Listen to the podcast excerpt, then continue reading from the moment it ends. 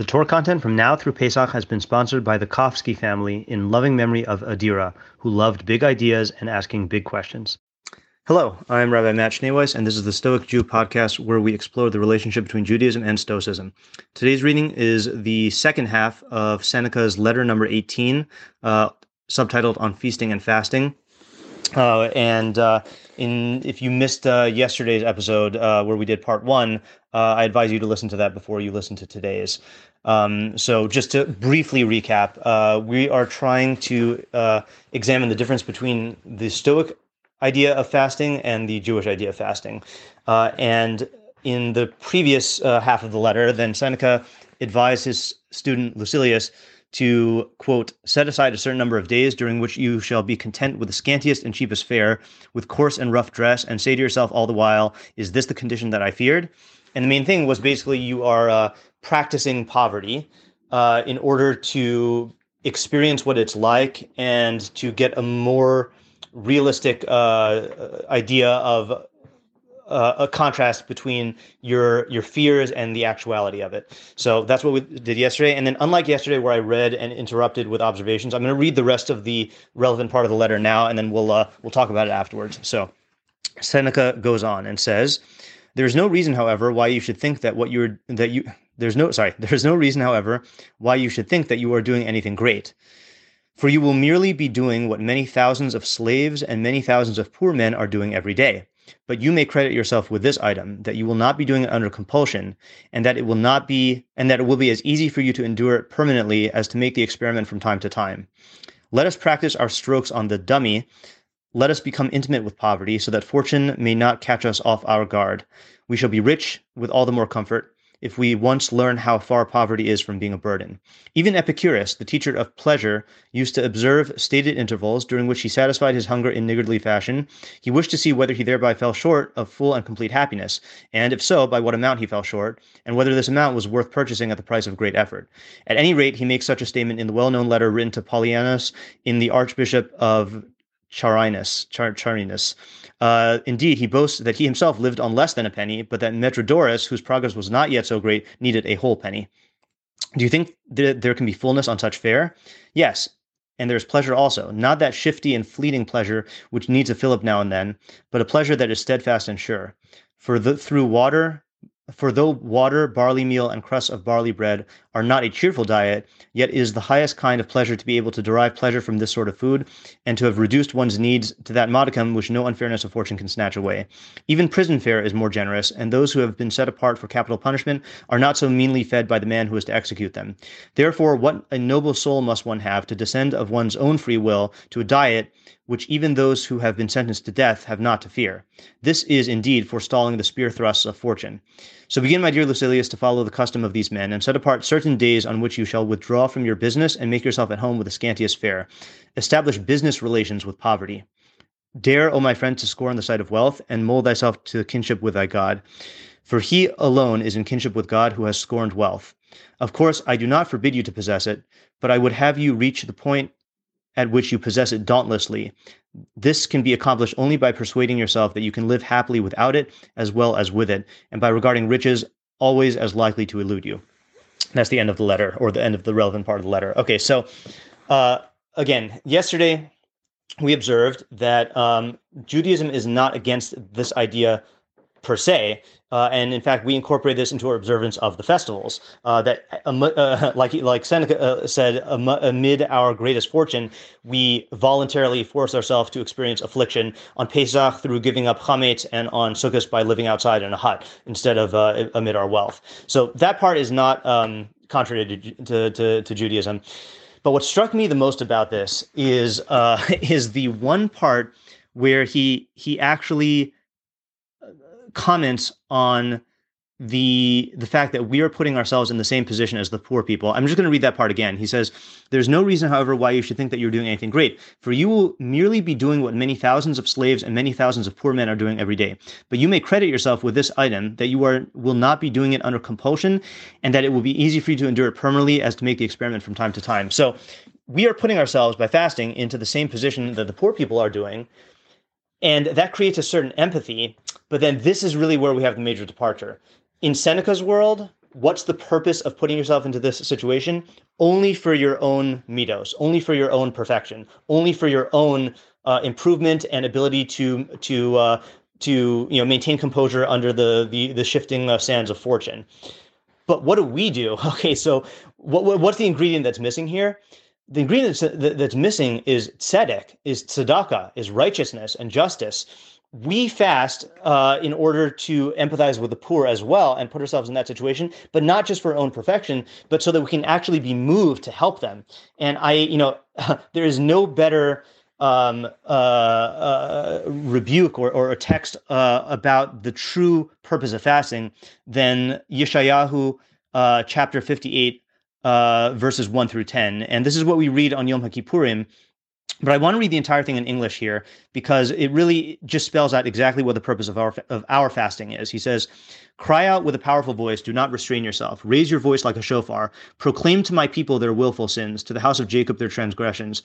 They pretend to seek me every day and desire to and to, de- desire to know my ways, like a nation that acts righteously and has not forsaken the justice of its God.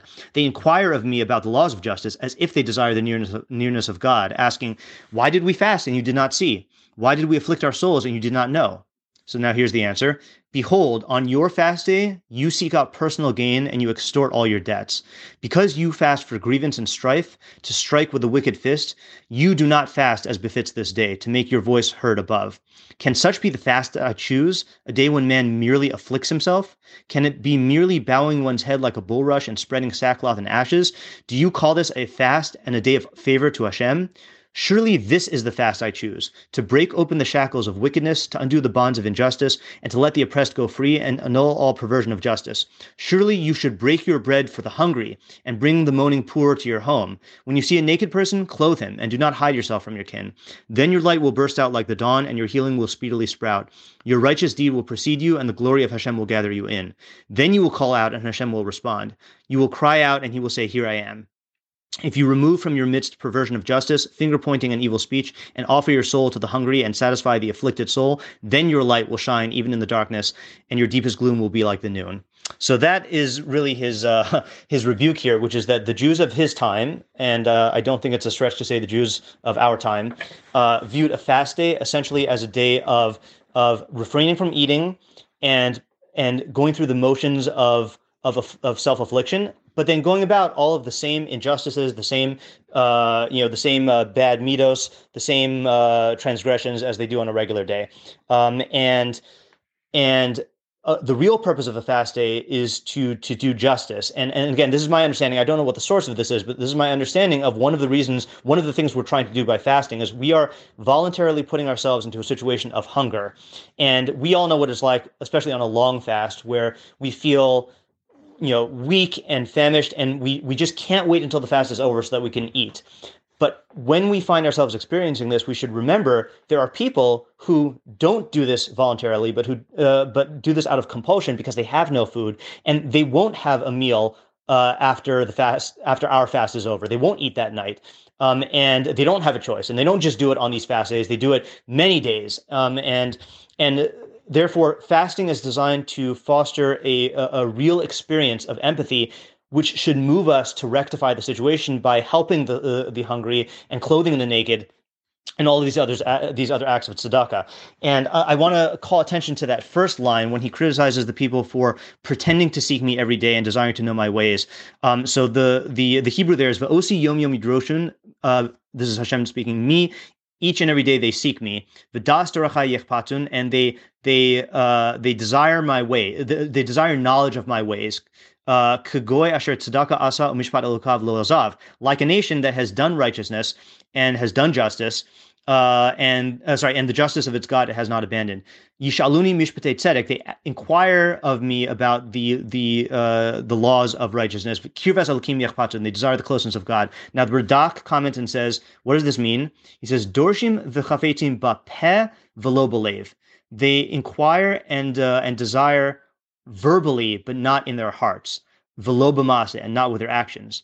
Ki ha'oset tzedaka umishpat lo na'ed lidrosh v'lishol eich because someone who is actually doing tzedakah and mishpat, uh, righteousness and justice, for him it is appropriate to seek and to ask how to do it. Aval lo yase, but someone who is not doing it, lama yidrosh. Why is he seeking it? Hine bedarsho kafal in uh, avono, because when he uh, when he seeks it, he is doubling his sin. So Yeshayahu is is is uh, is rebuking the, the the Jews for hypocrisy, for for acting like they are interested in in tzedek and mishpat, in righteousness and justice, and in uh, following God's ways and knowing God's ways. But because they don't actually do it, so then that's a double sin. It's a sin because they're not doing it, and because of the hypocrisy of you know of projecting the self image or even faking themselves out to think that they are are doing it um, and uh, not actually doing it. And here we have um, a, uh, a, a great line from Marcus Aurelius in in Meditations ten sixteen. He says, "Stop talking about what the good man is like, and just be one." And here's the thing: other than that, uh, again, uh, let me back up for one second here.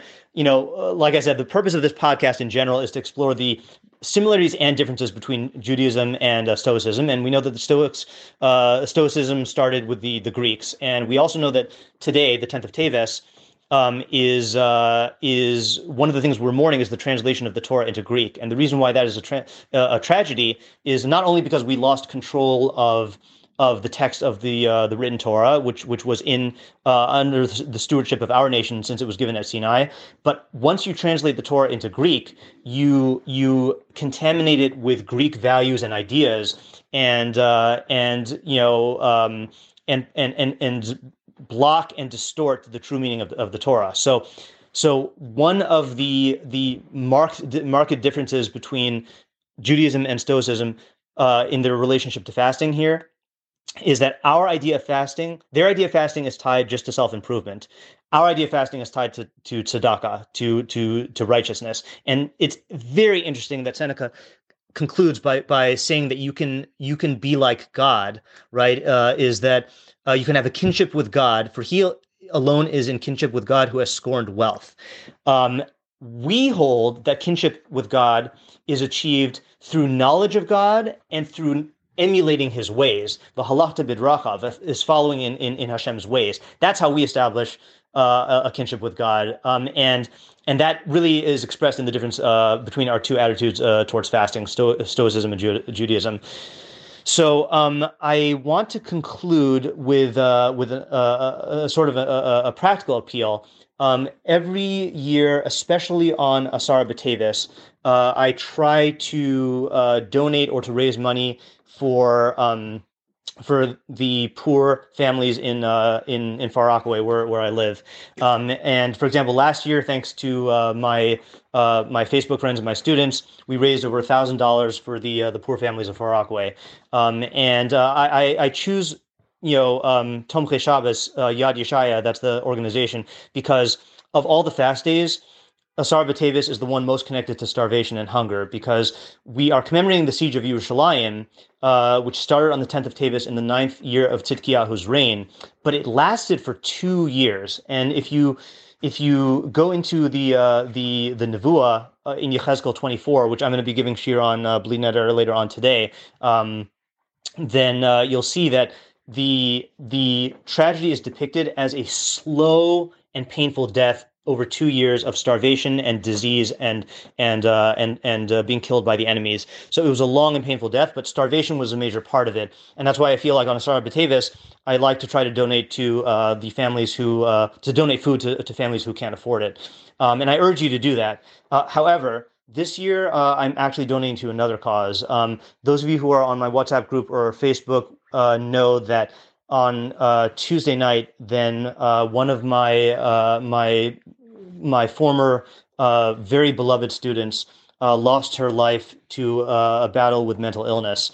Um, and and it was very heartbreaking for everyone. She was 24 years old, and I started a a, a tzedakah campaign donating in her memory to Amudim, which is a Jewish organization that helps um, you know addresses crises in the Jewish community having to do with with mental health, eating disorders, suicide, uh, drug addiction, sexual abuse, um, and other other things like that.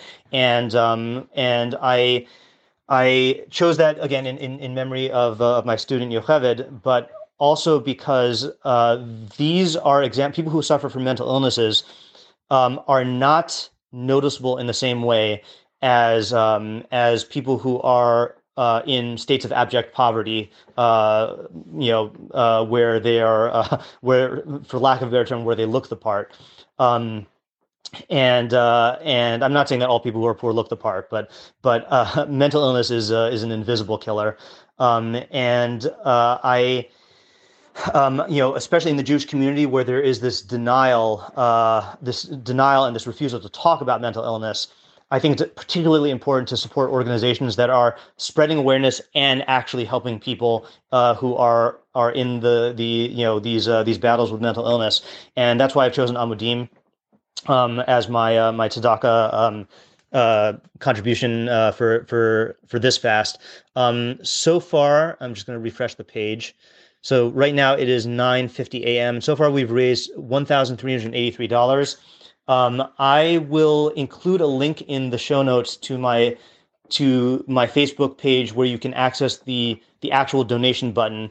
Um, if you don't have Facebook, I don't know of a way to donate to that same campaign. Obviously, you can just donate straight to the organization. But if you want to donate, uh, if you want to donate to this particular campaign, then um, feel free to contact me, rabbischneeweiss at gmail.com, and uh, I'll give you my uh, Venmo and Chase and um, uh, PayPal info, and then you can uh, send me the money, and I'll send you the receipt to confirm that you've uh, that you've contributed. Um, but but yeah, I mean, there are lots of people who need our help, and uh, and we can talk all day uh, about how much we value helping the poor and the downtrodden. But if we don't do it, then um, then what what what are we doing? I mean, then that then we're we are the people who Yeshayahu and is talking to, and uh, and uh, again, just to, to conclude uh, to conclude with Marcus Aurelius' words, you know, we all have to. And again, I'm I'm uh, I'm I'm not I'm speaking more to myself than anyone because I don't know what everyone else does. But uh, I have to remind myself to stop talking about what the good man is like and uh, to just be one. Um, thank you very much for listening. Um, and uh, I uh, hope you have a uh, a meaningful, not just a meaningful fast in the Stoic sense, where you learn about yourself and how to cope with fortune. I hope you actually you actually enact the meaning uh, on your fast day today um, in whatever capacity you have. I mean, the the the point is not how much you give. Um, uh, you know, each person has their own means, but the point is that you you do take a step towards the the ways of Hashem in in uh, in in acting in line with Chesed, Tzedakah, and Mishpat.